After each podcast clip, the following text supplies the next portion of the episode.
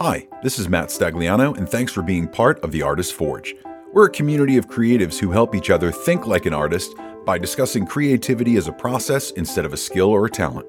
We believe everyone has what it takes to create something amazing, we just need some encouragement and inspiration along the way. What you're about to hear is a live recording of one of our daily discussions on the Clubhouse app.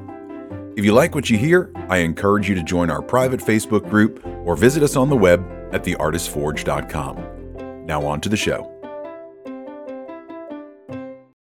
Welcome to Morning Walk with the Artist Forge. I'm your host, Nicole York, and today we are going to be talking about pricing, finances.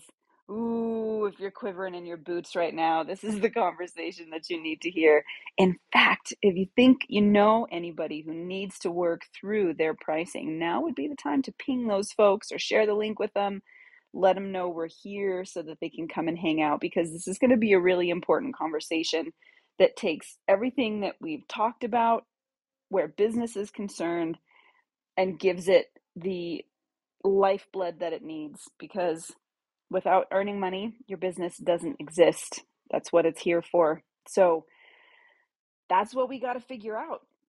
I have a really simple set of procedures that we can go through that anybody can use, no matter whether they're a photographer, an analog artist, digital artist, no matter what. You can you kind of use these steps to figure out what you should be charging either per day or hour, what you need per sale, all of those things. We'll be able to figure that stuff out.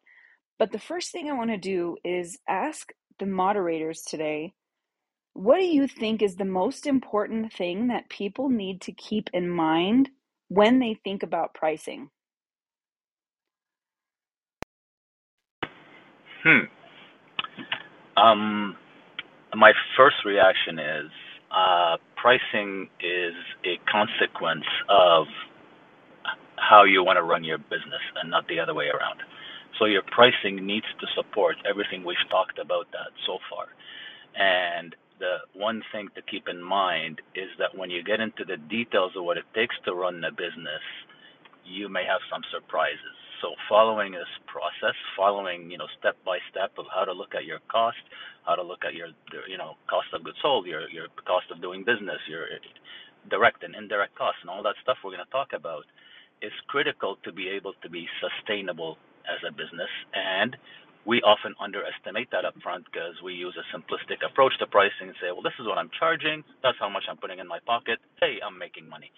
So just the recognition that it's a bit more complex than that, and you have to really understand some of the fundamentals and shape your pricing in a way that supports everything we've discussed about how you want to run your business. With, with one caveat, yeah, that's a great one point. caveat, one caveat, you brought up a, a very good example yesterday. Sometimes you don't have a choice for pricing. You gave the example of being a writer and writing books. Uh, that's set by the market, and it's a completely different way of looking at things. So maybe pricing drives the way you do your business in that case. So there's no fast rule. Uh, but in general, for the type of uh, you know people we have in the crowd and, and the type of businesses we most of us run, uh, I, I think it, it's the pricing supports the business as opposed to Yeah, I agree.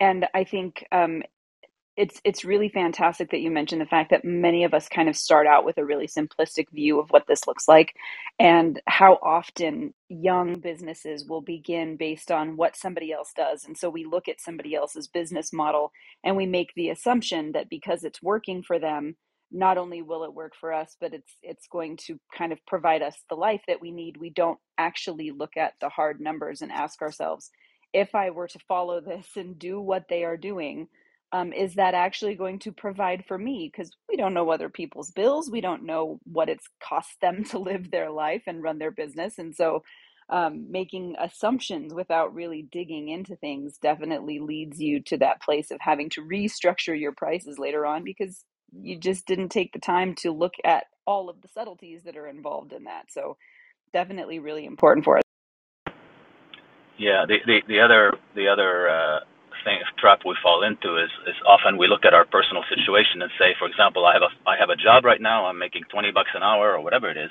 25 bucks an hour, and uh, oh, by doing photography, I can do a photo shoot, charge 300 bucks. Uh, that's like 100 dollars an hour. That's much better than what I'm doing now. Uh, uh, that becomes a trap uh, that that kind of leads us down that that thing is being satisfied with three hundred dollars without even knowing what it takes to actually run that business that's bringing in three hundred.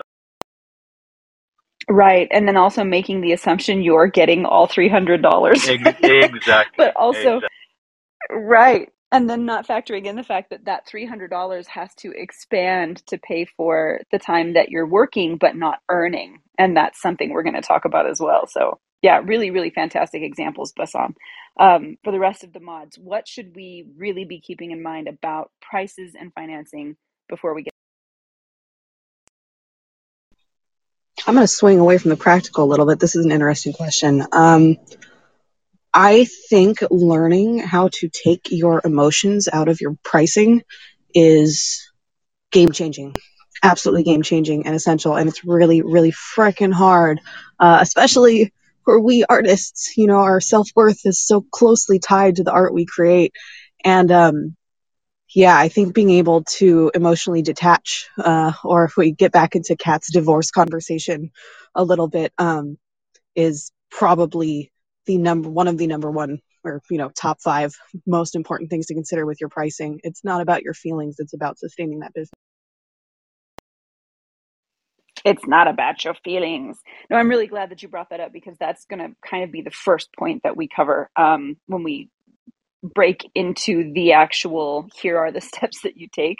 We have to start there because man there's there's so much bad advice out there tied to to pricing and how we should be feeling about it. So um, I'm, I'm really glad that you brought that up. I think one of the things that ties into the conversation we've had about business is knowing what it costs to run your business, right? You can't just arbitrarily pull a number out of the air and say, you know, John is charging this much and Susie's charging this much. So I'm just going to kind of be in that area. Well, their businesses may be running completely differently than yours. They might have a whole different set of reasons uh, why they offer what they offer and how they do it. And their overhead is going to be different. Their business is not your business. So you need to understand what it's going to cost to run your business, and then think about taking home profit, and then thinking about taking uh, paying your taxes, and you've got to look at all of that and start pricing according to the cold hard facts of how your business is being run rather than like Bekka said the emotion or you know like all the stuff that Bassam was referring to a minute ago. So yeah the costs first. Understand how your business needs to run. Then we can talk about pricing well, and understanding what your business needs to run on a wing and a prayer when you start, and where you want to be going, and how much you need to be earning net um, needs to be figured into that cost space.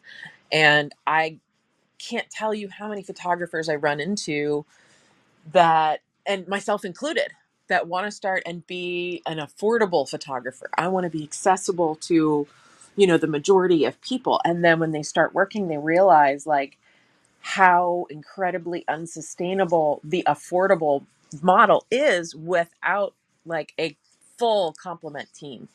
Um, because high volume is just that it's high volume. And when you want to actually be creating art, it's not, you're not it, what's that meme that's been going around? Like artists have been confused with content creators, and um, you know, there's a big difference there between a school picture and you know something that you're really crafting for someone, and on your own, it's simply not sustainable to pull any kind of a living wage for yourself out of a low cost model that requires high volume on your own. It's just wow. Yeah, cost first. What do you need to earn? What does your business need to just survive, let alone thrive? And then disconnecting emotionally to what that number might be. Holy shit, that number might mean that you have to generate half a million dollars. Oh my God. How am I going to generate half a million dollars if I can only shoot two days a week? Oh, what about vacation? What about, okay, then that means that maybe you're not in that quote unquote affordable space. Maybe that means that you are delivering a higher end service. And there's nothing wrong with being there. That's a place to own some pride. Um, but definitely building your pricing around that sustainability of being able to do that. And if you're not comfortable there, you can also make the decision to keep it as a hobby too. I'd like to, uh, yeah, I- would like to just add something. Uh, maybe take a thirty thousand foot view before we get into some of these elements. Uh, we're talking about pricing. We're talking about cost. Extremely important elements. I call them levers within a business, and there's multitude of levers within the financial health of the business. But fundamentally, if you look at it from a higher level, there's three aspects to financial health of a business, right? There's the profit and loss thing, right? The, the concept of profit there's the the second thing would be the concept of cash flow, and the third would be financial value creation within the business, right? And we, eventually, maybe we'll talk about financial statements and how that fits in there. But at the end of the day, profit, cash flow, and and, and value creation, and I'm talking value creation from a from a dollar and cents perspective in your business and and goodwill, uh, and and then within those there are multitude of elements and what I call levers to contribute to that. You can actually affect those three things with pricing, with cost, with investments, with way of doing business. There's so many levers you can pull, and I know we need to get into pricing and cost, and we will because they are probably the most, you know, they're they're fundamental and the easiest, or at least the most influential levers in in uh, in the equation. Uh, but there's a very important aspect that people underestimate: is many businesses go bankrupt not because they don't make profit. It's you know you know the the saying cash is king. Most bankruptcies is because people ran out of cash, and they may be extremely profitable, but they run out of cash. And then you have other examples where companies don't make any money, and for some reason they have cash flow. So let's not ignore cash as as as an important aspect as we go through. Oof. You guys have brought up a lot of really fantastic things for us to keep in mind. So I'm really glad that we started out with this because there are certainly several aspects of this that we're obviously going to cover today, some that will probably be extended. But these are really important things to keep in mind because what we're about to talk about for most folks is one of the most difficult parts of starting and running and maintaining a business in part because of a lot of those uh, issues around money that we all have that we talked about earlier um, and then in part because it's just a big complicated machine to run and there are a lot of things to keep in mind. And strangely enough and i'm going to go ahead and begin with this strangely enough as artists we just get a, a lot of really bad advice and which is kind of frustrating because most of us are not inherently business people. Many of us artists, we just want to make things. It's great to earn money from what we make. We need that to live. But also, our brains often don't work in the way that is best suited to running a business. So we have to teach ourselves a lot of this stuff. And so, a lot of the advice that we get around making money as an artist is not really healthy advice. Things like charge what you're worth. That is well meaning advice and we do understand the concept of don't undercharge. You need to earn enough to live, to thrive, et cetera, et cetera. That makes for a healthy marketplace and all of these things. But what the words actually mean is that you are worth the amount you are willing to charge for your art. And if somebody pays that, it's because you are worth it, not because the market will bear it, not because you found somebody who values it, but because you are worth it. And all of the sudden, that becomes a personal, emotional tie to money, which is not a great idea. This is why Cat talked about divorcing yourself from emotion where money is concerned. And one of the big ways that you can do that is by running the numbers. I talked about this before, but that's really the heart of where we're going to start today. And we're going to cover a lot of ground. So I would like everybody to be prepared. If you want to be taking notes for this, um, be paying attention because it's going to get complicated, but I am working on an article. So that's going to ease things a little bit for everybody. But the first thing that we have to do if we want to run a business is we have to understand what we need to earn individually. This can pretty easily begin by looking at our bills now and what we're making now. So we can look at our income statements, we can look at our bank statements, we can look at what's going out. If you were to continue to make what you make now, could you be happy and healthy? Could you be thriving? And you have a couple of options here. You can either look at what do I need in order to scrape by? Or you can ask yourself, what would actually make it worthwhile to run this business? Because, like I said before, you could very easily go to work for someone else and make money. Oftentimes, as beginning entrepreneurs, we would be making more money working for someone else than we do for ourselves. So, and at least in my opinion, it's better to start out understanding what would I need to make in order to live a life that I love because I can always drop things later on, but it's harder to build them if I start small. So I'm going to start with my sights set on what would I need to earn in order to thrive. And you, as you're taking all of these notes, as you're writing down the current expenses that you have, and including things like your mortgage or your rent payment, your car insurance, about what you spend on groceries, um, your utility bills, all of these things. You need to include all of that stuff. I'm also going to include well, what what I need to earn if I wanted to take a couple vacations a year. What would I need to earn if I wanted to make sure I was investing? What would I need to earn if I wanted to save 10% of every check? I'm going to do those things because if I have to step down a couple steps from those, I can do that. But if I start off going, what's the absolute minimum I need in order to survive? I'm leaving myself number one no room um, to to enjoy the funds that I'm earning, but I'm also going to make it harder for myself to step that up later on because not only have I already entered into my business with a kind of poverty mindset, with a, a not enough mindset, but I'm also entering into it um, giving my clients the expectation that my services and my products will cost a certain amount. And when it's time to raise that later on, I either have to charge my customer base more, and my returning clients may not be thrilled about that, or I have to work really hard at finding more people to bring them in more often, which is going to stress my ability to work because now I'm exchanging all of my time for not quite enough money.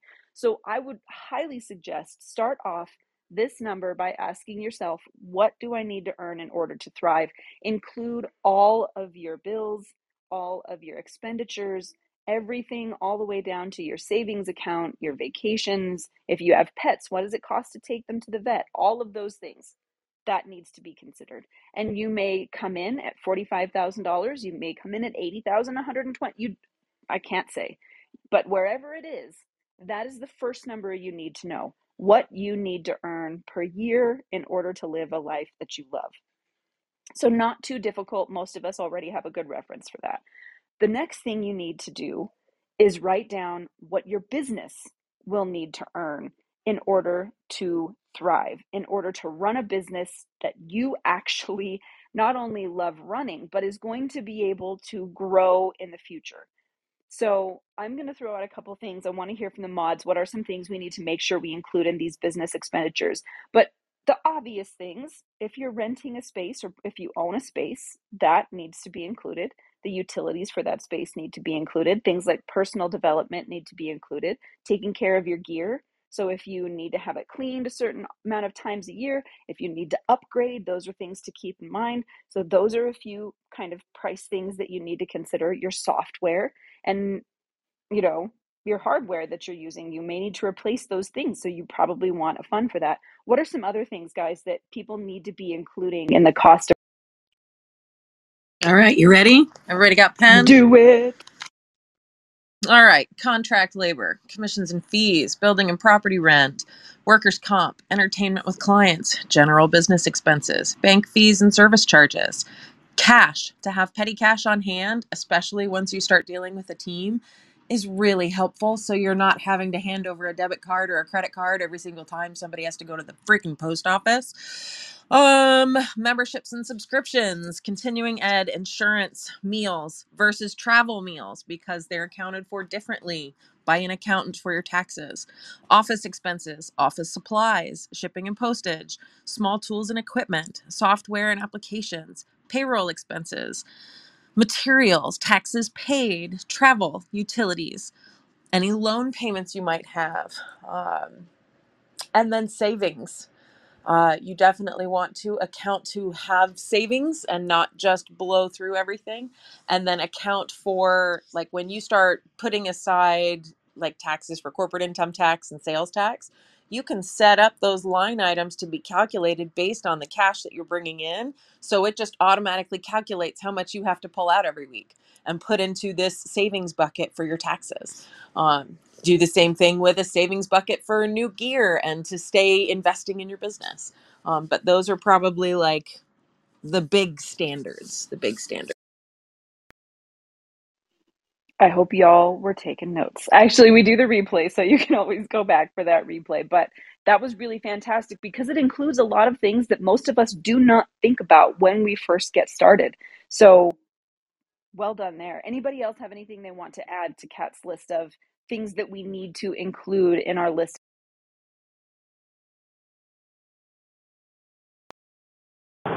I think I think that was pretty exhaustive. We can always add stuff, but I think it bring it makes the point that it's not as simple as we think, and and those are all have to be accounted for. Uh, what I do want to bring though is, and I, I don't know if I'm doing this out of order or um, as we get into the discussion, is to be able to differentiate. In order to kind of make sense of all of in all, with all of it, is to differentiate uh, the, the different uh, pro, uh, sorry cost categories and what goes into cost of goods sold versus general business expenses. And the reason I say that is is because we have to. It, when I know when I went through doing my pricing, it was very difficult to figure out what goes into what I call direct costs of doing a photo shoot, things that are variable, things that will only happen because of that specific photo shoot that I did, uh, and how to separate that from from all the other expenses. So I think we need to keep that in mind. That I- would like to bring in the concept of contribution because we often think of the top line, meaning I sold for hundred thousand dollars. But at the end of the day, to actually make that hundred thousand dollars, I had to do so many photo shoots, and there's some costs within that photo shoots that that really after I finished those those that work, I didn't have a hundred thousand dollars in my pocket. I had maybe eighty thousand bucks, and that eighty thousand is going to have to go and pay all or most of the things that Cat just listed.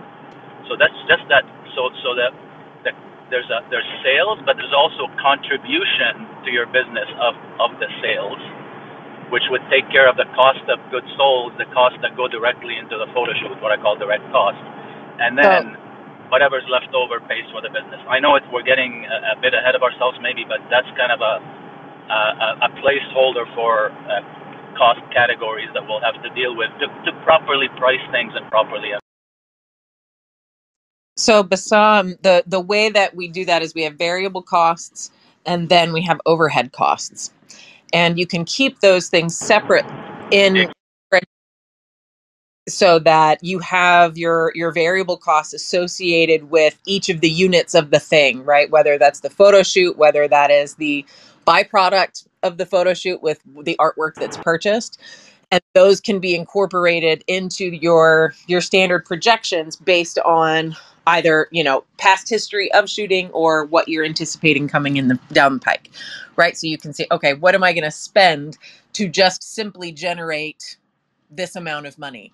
And then you have your overhead payments down below that just run on a monthly track so that you can continue to see like okay, how much is coming in, how much is going out every month and then start looking at that break even point.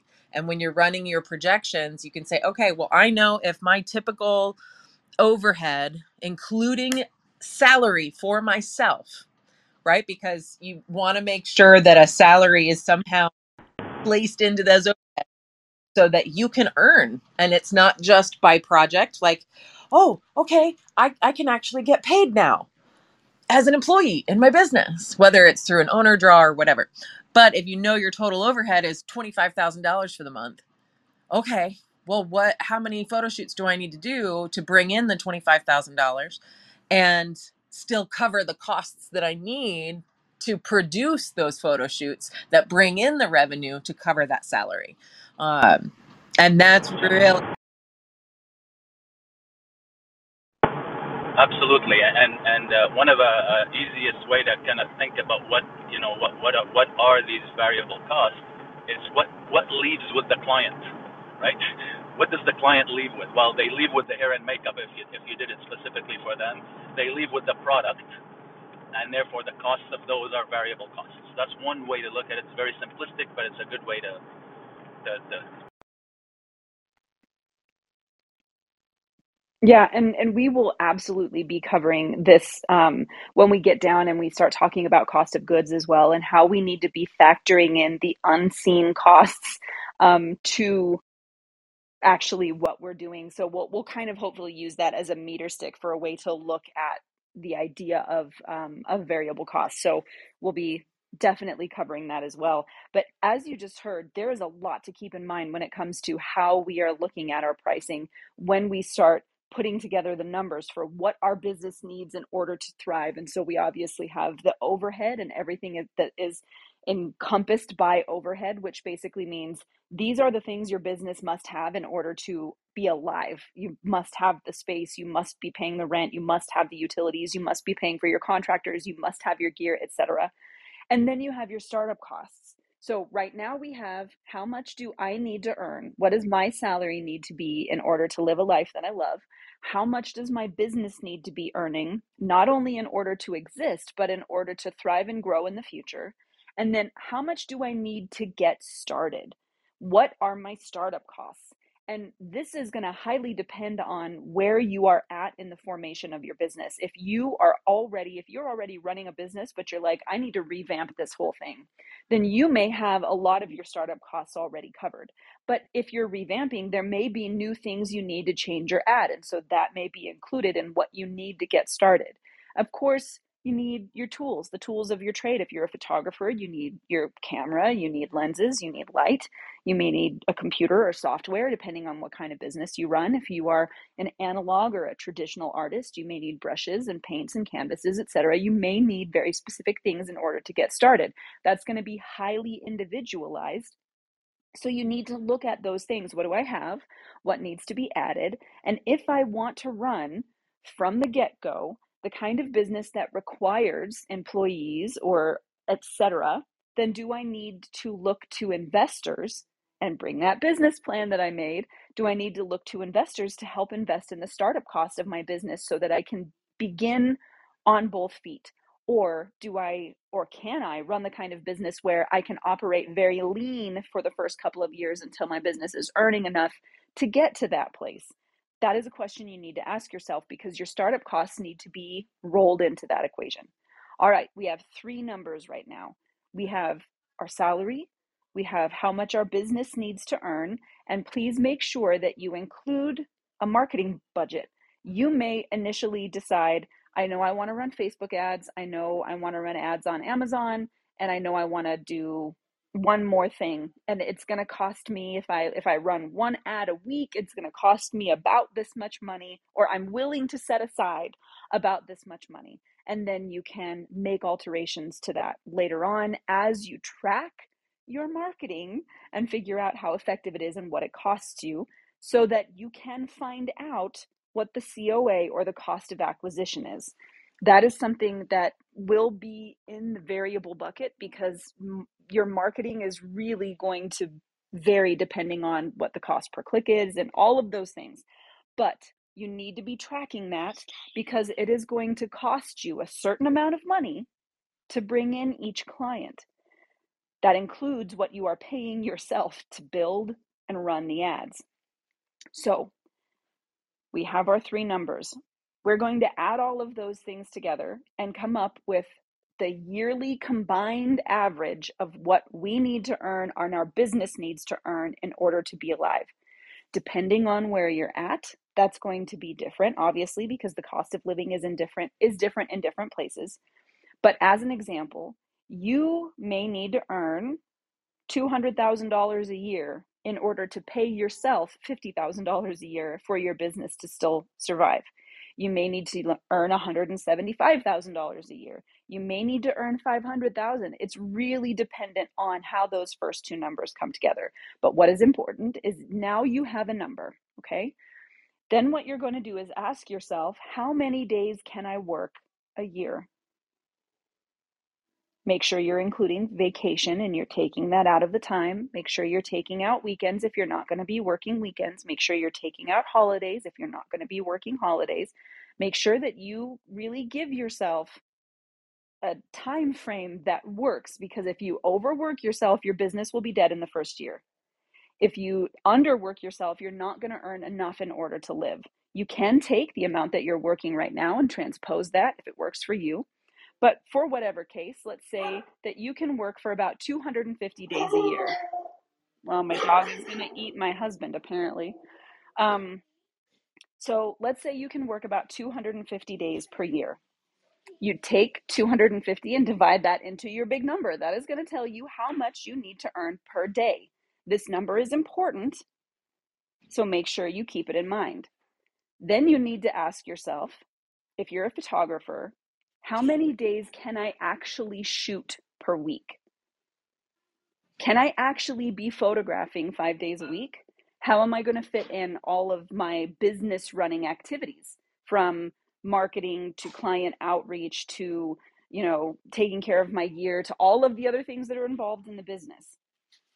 If you are a business that wants to run on bulk, then you need to make sure you're considering that when you look at this number. If you're a business that wants to run um, as a boutique business where you're putting a lot of effort into each individual client, and maybe you're spending four to five hours with that client on shoot day, well, that's a full day of work right there because you have to set up, you have to take down, you need to clean everything, et cetera, et cetera. So let's say for the cost of argument, or for the sake of this argument, you're working two days a week you're you're photographing. That is your ability to actually earn money from those sales. You're doing that 2 days a week. Guess what? Those 2 days have to pay for all of the rest of the time you're working that week where you're not actively bringing in income. So you have to make enough from those individual sales to cover the time that you've spent marketing, the time that you've spent keeping your books, the time that you've spent cleaning your studio, the time that you've spent creating materials, the time that you've spent ordering your your products. All of those things have to be covered by those sales, including the fact that that is going to be broken down after the money comes in and maybe you made a $15,000 sale and that's freaking outstanding. Guess what? You don't keep that $15,000 you are only earning a portion of that money that's going towards your paycheck. Everything else is going back into the cost of running your business. It's going to your business savings, it's going to your marketing budget, it's going to your rent, it's going to your utilities and to et cetera, et cetera. So you have to look at that number. Now, let's say you need to make $1,800 per sale in order to pay yourself every month, in order to pay your business what it needs to be paid, and cover all of those costs that we've talked about so far? Can you make that from each sale? And if you feel uncomfortable with the idea of needing to earn that much, but you have decided to build yourself a luxury business where in person sales are an important thing, then you've got questions to ask yourself. So that's why doing this exercise becomes so important because once you realize what it really costs and what you really have to earn per customer in order to cover the numbers that we've talked about so far, you have to take a hard look. I thought I wanted to run a uh, I thought I wanted to run a luxury business, but the idea of needing the pressure of needing to make $1800 per sale all of a sudden becomes really heavy. Can I have somebody do that for me? And if I do, how much is that going to change the cost of running my business? Or can I increase the number of clients that I have per week? Now I have the pressure of making sure that I need to be shooting at least four times a week. Now remember, businesses run on averages. So for this month, I may not reach the number of clients I need per week, but next month I may double that and that averages out over the two months. And so I have still covered my booty. But that's why we need to know per week what we're doing because it gives us a goal to shoot for so that we make sure we are including all of that in the cost of doing the business and what we have to earn per customer in order to cover all of those costs. So I want to pause here and just see if the moderators have anything y'all want to add to this this is obviously a kind of a really simple and broad way to approach this just to cover as many people as possible but is there anything you want to add to Um, no, that was actually very good, uh, uh, Nicole. It's, it's it's it's clear and concise. I do want to re-emphasize one point and and uh, a couple of points that I made. Uh, you mentioned something very uh, uh, happens often, which is you may have a good month, you may have a bad month but a lot of the expenses don't go that way, right? You still have to pay your rent every month, which brings back the concept of cash flow. And do you have enough reserves to be able to make it through the bad months?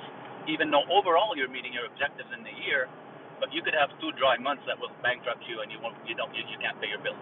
So let's just keep that in mind. That the, the, the you know all the, the keeping a, a cash reserve is extremely important when you kind of build your budget, uh, so that you can make sure you cover those. So that's one thing.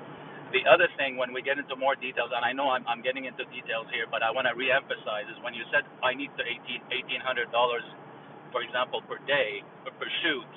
Uh, let's not assume that that's the pricing. Again, it comes back to there's a cost of goods sold in there. You may have to price it at twenty Yes. two hundred to keep eighteen Yes. hundred dollars in your pocket. Just just Yep, we are getting there for sure. Yes, absolutely. We're getting there for sure. Um, we just want to start with this baseline so we understand what we actually have to be walking out the door with. And when we start talking about product pricing, that's where we're going to get into understanding how we actually have to price things in order to walk out the door with the money that we need, recognizing those things are expenses. So, does anybody else have anything that you want to add to where we're at right now? Or is there anything I missed um, that we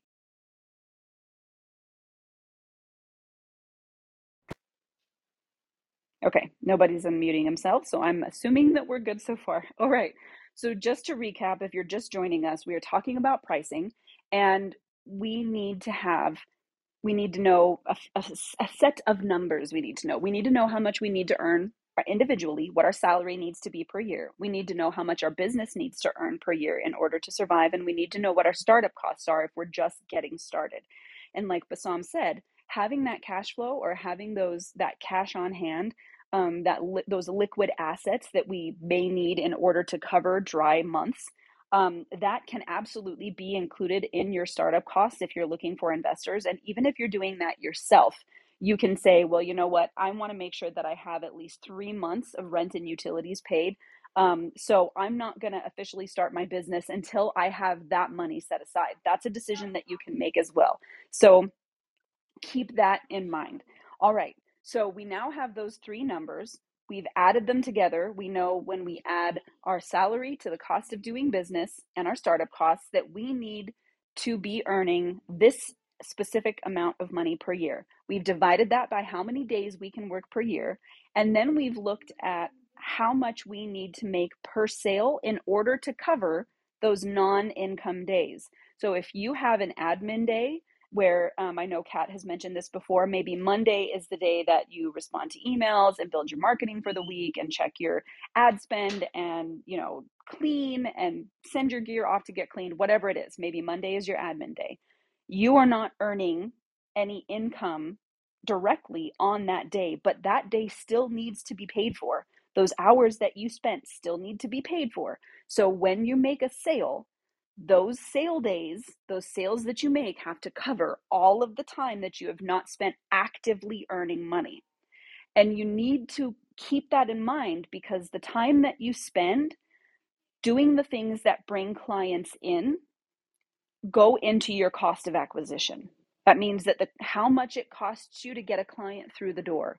If it costs you 1 hour of marketing, if it costs you $4 per click and you have a turnover rate of a certain percentage, that is actually the cost of bringing a client in the door. So you get to deduct that, right? That is the cost of acquisition. It may cost you $25 per customer. Cost me $25 to get this person in the door. So however much I earn from them, I get to deduct that $25 from that because that $25 is going to my business, right? and it's going to be spread out through all of those things and part of it's coming back to me so you need to know these numbers because if your cost of acquisition is $40 and your client is paying you $30 you're going to have a problem you need to know what that cost of acquisition is that is something that you will learn and it's something that is variable which is why it's a difficult one to track but it goes in that variable cost area when you're looking at your marketing budget. That's why you really want to be tracking those numbers. Okay. So, without getting too deep into the weeds there, you now have how much you need to make per sale. Now we get to ask ourselves okay what are we giving our clients? What are they buying that is going to cover the money i need to earn? And let's say we need to make an $1800 sale in order to cover everything. What are we selling them? Are we giving them digital files alone which have almost no overhead? The the overhead for digital files is is minimal and it's spread out. So remember that overhead does go into things like well i have to use my computer to make a digital file. Maybe i'm giving them a jump drive and that is a cost of good. Maybe i have to pay for dropbox because that's where they pick their files up from. It all depends on how you structure this but that overhead for that specific product needs to be included in your cost of goods. You may do prints. It might cost you $5 to have an 8 by 10 print printed and $3 for a mat and then $50 for the box that you're going to preview everything in.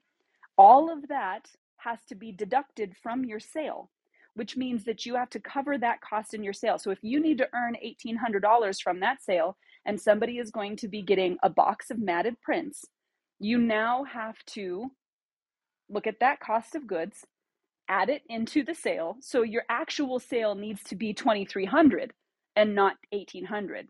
You need 1800 net. You need to walk away with $1800. So all of the cost of goods get to go on top of what that sale costs.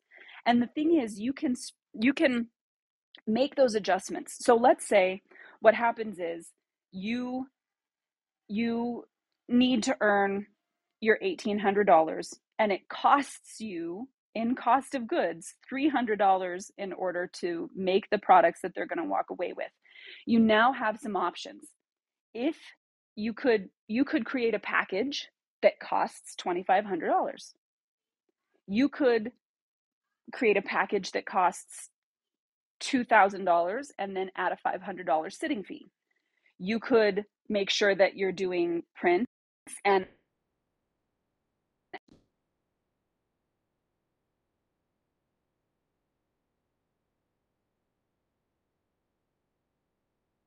bring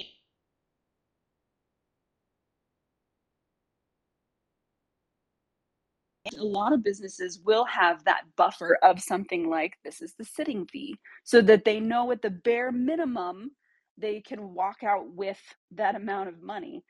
But in either case you need to earn what you're paying you know what you what you're walking away with plus the cost that it takes to put this thing together.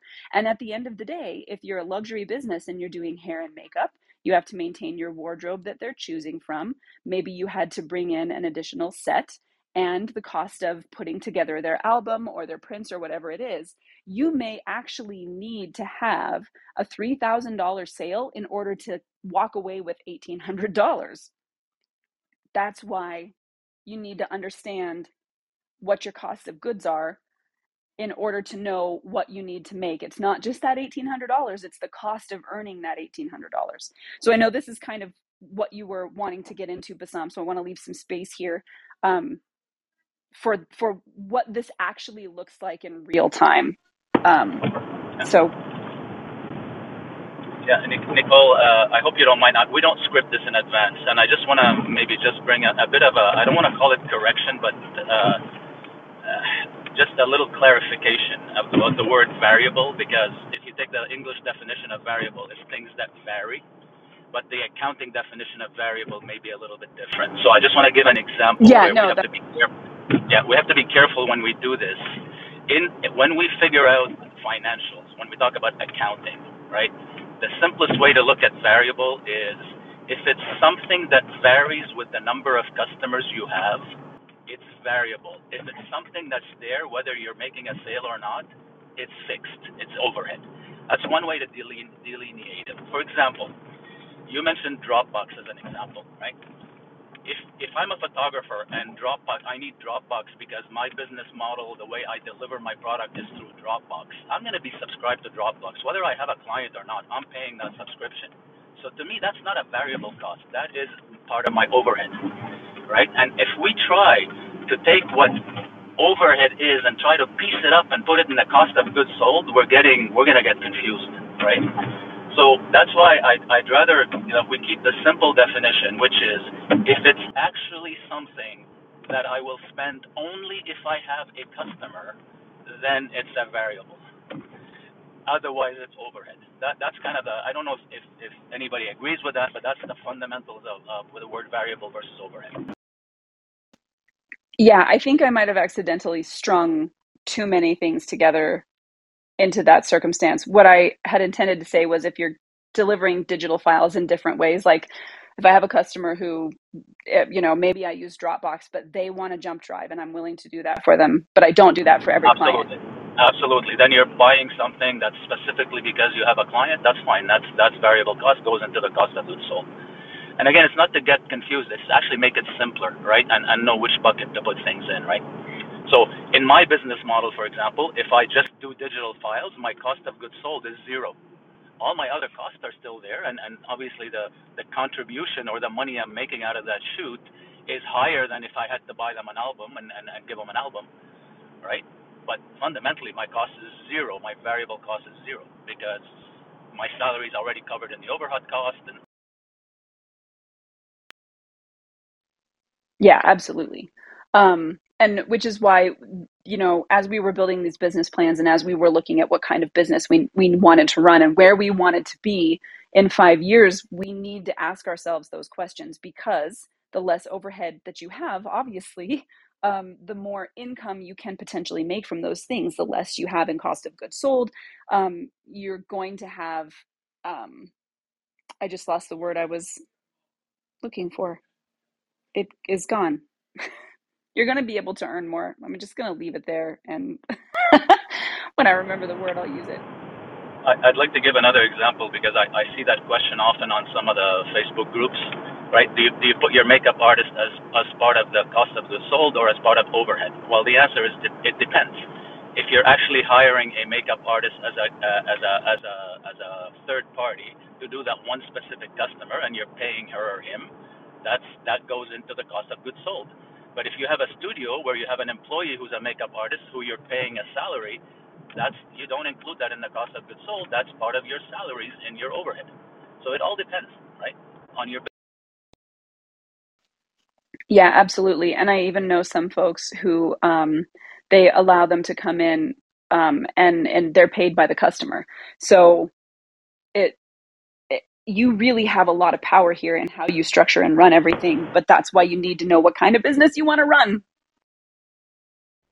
And every accounting question is the answer is yes, no, and it depends, right? Because every Yeah, for sure. So as we're coming toward the end of their end of the hour, I just want to go back over what we talked about and then open the space up for a little bit more conversation and maybe a couple questions because I recognize that this is a lot of information to take in.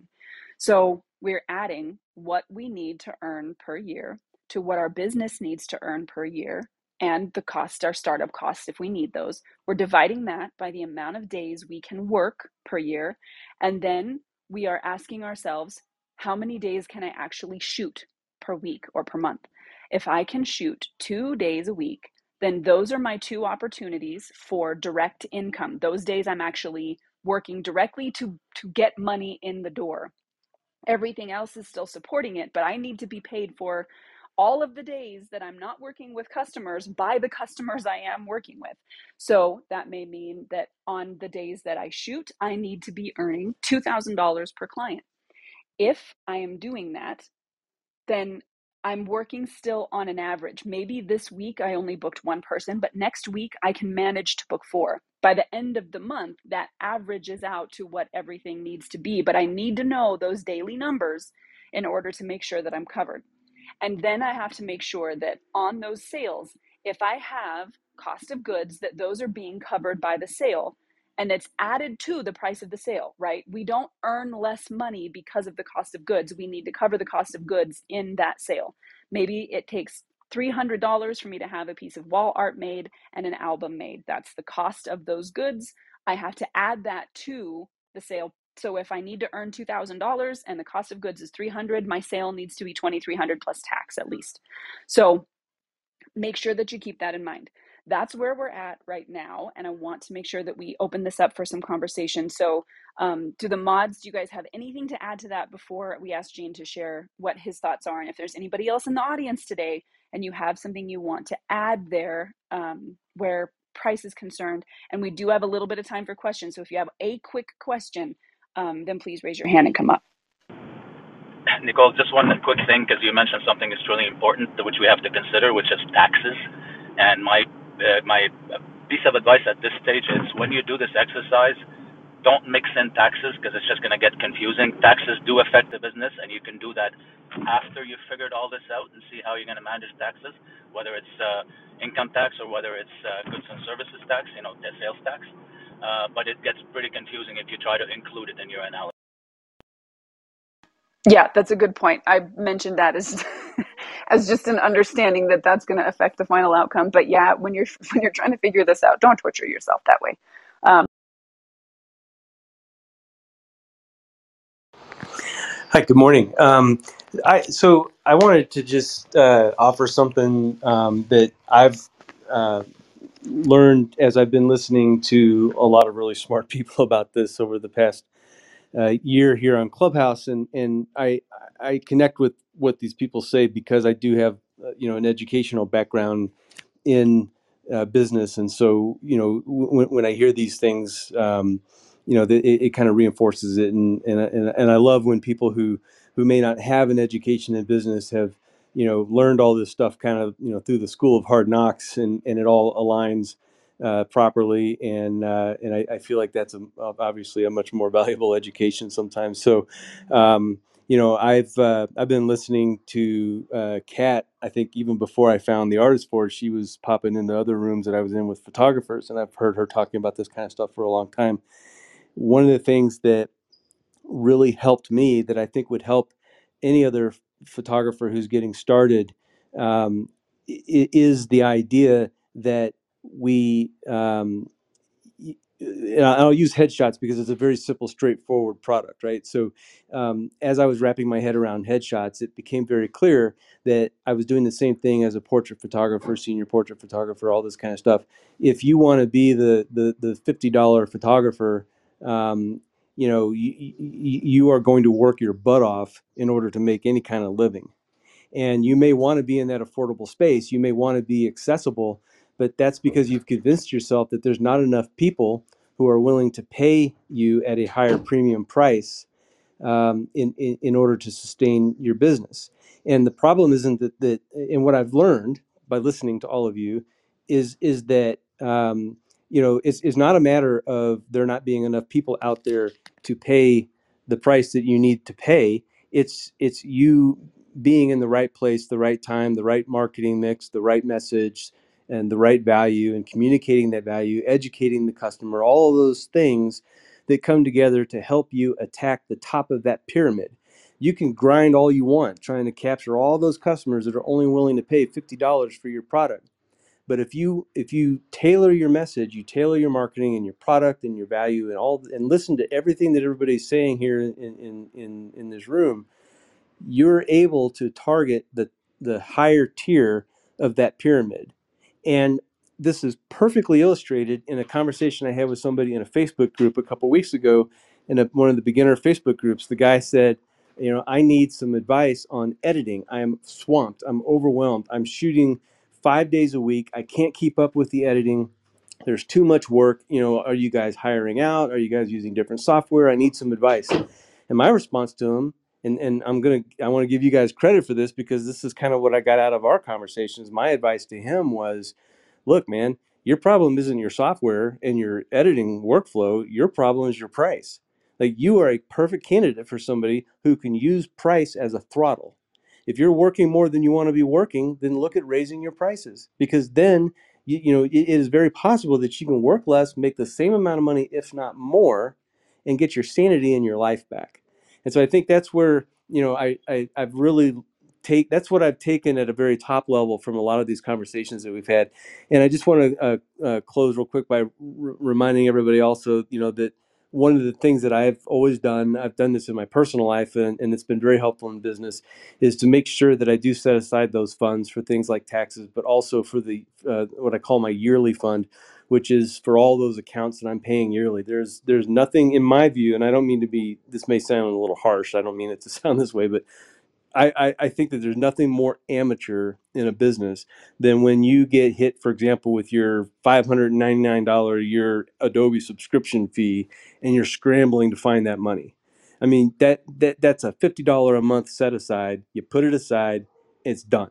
You don't have to worry about it. And I do that for everything that I pay yearly. So everything gets paid out of that account is I pay that account first all the time and then it's all done automatically. So I don't even have to think about any of my yearly funds. I just review it quarterly to make sure that I've added or taken anything out that I don't need to have in there. So I just wanted that's just one of the tactics and strategies that I use to make sure that I'm that I, that, that that helps with the cash flow side that Bassam was talking about, just to make sure that you're not up against a wall and can't cover something that you really need that you pay on a yearly basis. Uh, that's it. I, yeah, Gene, I, I'd like to pick up on uh, on something you said that I want to just again re-emphasize that pricing is only one aspect of it. So you gave the example of a $50 photographer. Uh, you know what? You can be very, very profitable photographers at $50 if you have the right business model. So uh, as an example, I have a, a friend who has a business doing sports photography, and they do teams and individuals every year. And he, his customers don't spend any anything more than 25 dollars to, to, fifty dollars per uh, per uh, per purchase. Yet they're structured in he's structured in a way. Uh, he has a system. It's like an assembly line. I don't know if you can hear me because I'm in a bad area, but he's structured uh, in. Yeah, he's he's, uh, uh, he's got almost like an assembly line. He has five or six photographers that go out, do the thing, they repeat, uh, and it and it, it's just a money maker. But he structured his business in a way that allows that fifty dollar, twenty five to fifty dollar, gives him enough contribution to make a good living and to, and and to run a thriving business. So it's not about price; it's about everything else, the whole ecosystem. Thanks, Bassam. Um, uh, Nicole, I'm going to close close this time by just saying I'm going off to eat fresh tamales. It's 82 degrees on the balcony in Cali, and I hope you guys are all staying warm. Keep bragging. um yes yeah Bassam and that's that's absolutely why we're having this conversation because there's no right or wrong way to structure a business. There's just a question of is it sustainable? Is it profitable? And can you build it in a way that is going to make the way that you run your business something that you love right? And so mcdonald's is a huge moneymaker a huge moneymaker and people spend maybe 20 bucks at the most there unless they're going with multiple people. So you know bulk is is a really important way to sell but that requires you to build those systems that requires you to have it running like a top in order to make that money. And for many of us if we have decided that we don't want to build that kind of business then the other option is we have to be earning more per person. So no matter how you structure it being able to put these numbers together, to divide them up by working days, to recognize that each sale you make has to now cover those working days is a really simple way to have the numbers take all the emotion out of the equation. Because now I'm not asking myself, well, am I worth $1,800 sales? I'm saying to myself, this is not a question of worth. This is a question of hard math. I have to make this in order for my business to survive and in order to pay my bills. Now I don't have any negative feelings about saying, how, how do you want to pay for that? Because I don't feel like my personal worth is tied to this number. I recognize that this is just a simple cost of existing as a business person number. This isn't my feelings. This is literally, if you don't make this, you don't exist anymore. So it doesn't hurt my feelings now if you don't want to pay that. I recognize I just need to move on to the people who do. So I see we've got one more hand. I think we've got a, a, time. Uh, so Joshua, hi, welcome. What are your thoughts? Hey, thanks for having me up. Um, I just want to say that I really uh, agree with the sentiments of what you were just saying about not tying your worth to your price. However, you also have to be cognizant of what the market will bear and, and, and ensure that you are creating the value for your customers. Uh, simply because your cost to create something is $1,000 does not mean necessarily that it has $1,000 of value to anyone else because your costs are not under control. And so you have to make sure you stand back and you evaluate that. You know, if you're paying double what everyone else is paying for a product, then you can, you know, your customers aren't necessarily going to be willing to pay double just because you haven't taken the time to figure out how to get your costs under control. So we, so I, one thing I do see people do periodically is use that as a crutch to say, well, this is just my cost. Uh, versus, okay, this is my cost, but I see that the market won't bear that. How do I get my costs under control so that I can provide to my customers at, at, a, at a price um, that I can create value for them? I would really challenge that. I mean, I'm I'm all down for, you know, maximizing your profitability and getting your costs down and under control so that you can manage those things. Um, but my price point really doesn't matter what the market will bear. It will matter how I educate and deliver on that value. Well, again, as I said, it's it's about the value that you are creating. But my, my point is that somebody will somebody will say, "Well, I need to have this brand new camera. I need to have this brand new piece of gear. I need to buy all of these things, and therefore my customers need to pay for that." When the reality is that they don't need those things. They're using that as as a rationalization or justification of taking on too many costs to operate their business versus taking a step back and saying, what does my business actually need to operate uh, in, in, a, in, an efficient way, in a way that I can provide the value for. Yeah. And I think, uh, you know, I, I agree with both of you, actually, Cat and Joshua. That's uh, the answer is, is yes to both because in our discussion today, uh, our assumption is that we, and we've been talking about this for a few days now, is that we've already gone through and, and said, you know, what are we selling? What value are we creating? You know, what kind of business do we have? So you're absolutely right, Joshua. The value has to be there, but at the same time, people value things differently. And what Cat's saying is that that's what I do, that's what I deliver, and how I find and sell to those people that matters. And then cost becomes a lever that you use to control and make sure that the business is profitable and it's going in the right direction right? So eh, you go back to what I said at the beginning, which is what Nicole mentioned a couple of days ago. If you're selling books and the market says it's a $12 book or a $15 book or a $25 book, you're absolutely right. You're not going to charge $500 for that book just because your costs are high. So you have to find a way to live within that business model. Uh, so the answer is somewhere in there. Uh, and and and yes, you still have to. You're not going to be in business if you're not creating value for customers. It's as simple as that. Eventually, you'll be found out, and you people will not come to you. Yeah. Yeah, I'm I'm really glad um, that you you went ahead and came up, Joshua, because we did talk about this a little bit yesterday um, and the day before. So we we talked both about adding value and then doing your market research, and that's where you really need to understand. So once we have these numbers and we look and we say this is what it's going to cost me to run, and I look at the market research and I notice that I am fifty percent above everybody else in my market, then I have some decisions to make. Right? I can either give it a go and trust myself to educate my clients and to have a value statement that is really going to um, reinforce the fact that I'm charging more than everybody else for a reason. And then I have to make sure that my marketing is going towards people who will value what I'm offering in a way that's going to be sustainable and grow. Um, and that is often a long term strategy. That's not often something that we get to step up into right off the bat. I don't just get to show up in Phoenix and charge more than everybody else in the market and go, look, guys, I'm awesome without some damn effort, right? Because those people have established themselves as worth the money that they're asking for. Often it takes me beginning somewhere and working my way up into that in order to just step off the boat with prices that are that high. Um, because I need to establish that that value really does exist. But we need to know those numbers so that we can understand where we fit in that market and what changes we need to make in order for what we're asking for to match the value of what we're giving.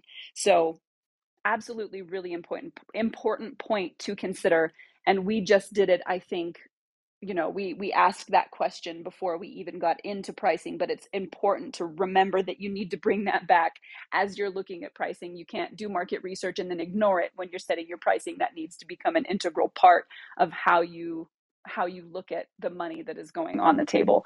Um, and keeping costs Oh, I was just going to say 100% on the exact same page. I, you know, I haven't caught all of the conversations, so sorry if, if someone was talking about, you know, was covered in previous conversations. 100% agree with everything you just said. I just, my, my point is just that we can't be blind to reality because we didn't necessarily make a good decision. You know, like if you sign a lease that's double what everyone else is paying in the same building, like, you know, your, your clients just aren't going to pay for that. that. That's, that's my point. But I 100% Yes. Yeah. Um, I think we're all on the same page. And yeah, no no need to apologize for that um, because not everybody can be here every day. So the fact that you brought it up may have been just really incredibly eye opening for some folks who weren't here for those previous conversations. So it's still really important to include today. All right, although we are at the end of our hour, I just want to make sure we have a couple minutes for final thoughts so that we can anything that might have been missed or any insights that might have happened um, you know during the last little while we have a chance to include those in the conversation so it's time for final thoughts moderators um, do we have any additional takeaways that needed to be added to this conversation before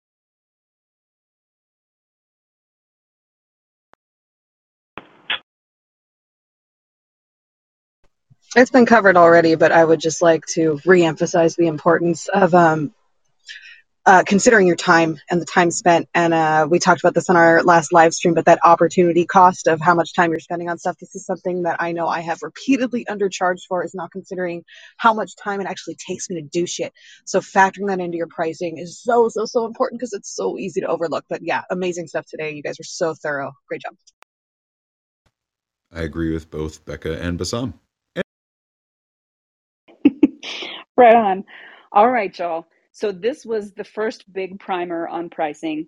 And we're going to get a little bit more into the weeds tomorrow. And we're going to start talking about things like product and how we can look at the vendors we want to work with, how we can factor those things into our cost of goods, um, which of course then contributes to the whole thing. So, the pricing of individual products, this is always something that is a struggle. You hear people talk about it all the time. How do I price my prints? how do I know how much to ask for them? Of course, we're going to take the numbers that we've talked about today. We're bringing that into the conversation tomorrow, but we're going to really get into those things specifically so that we feel super solid about being able to price our products and understand what goes into making those so that we can be profitable from those things. All right. Huge thanks to everybody who contributed to the conversation today. Y'all are amazing. Thank you for coming up and sharing and sharing your thoughts. Hopefully, you will be with us again tomorrow morning. And tomorrow is the second Thursday of the month. And that means it's going to be time for a live stream. So hopefully, you will be there to join us for that as well tomorrow evening at 7 p.m. Mountain Standard Time. In the meantime, have a fantastic day. We hope to see you tomorrow morning for our clubhouse morning walk with the Artist Forge at 7 a.m. Mountain Standard Time. That's 6 a.m. for the West Coast and 9 a.m. for the East Coast. In the meantime, have an incredible day. Go make something amazing, and we'll see you tomorrow morning. Thanks again for listening to this live clubhouse discussion moderated by all of us at the Artist Forge. We hope you found the information useful and that it helps you gain a little bit of insight as to how you work on your craft. For more episodes, please join us each weekday on Clubhouse or visit theartistforge.com. Now go make something incredible.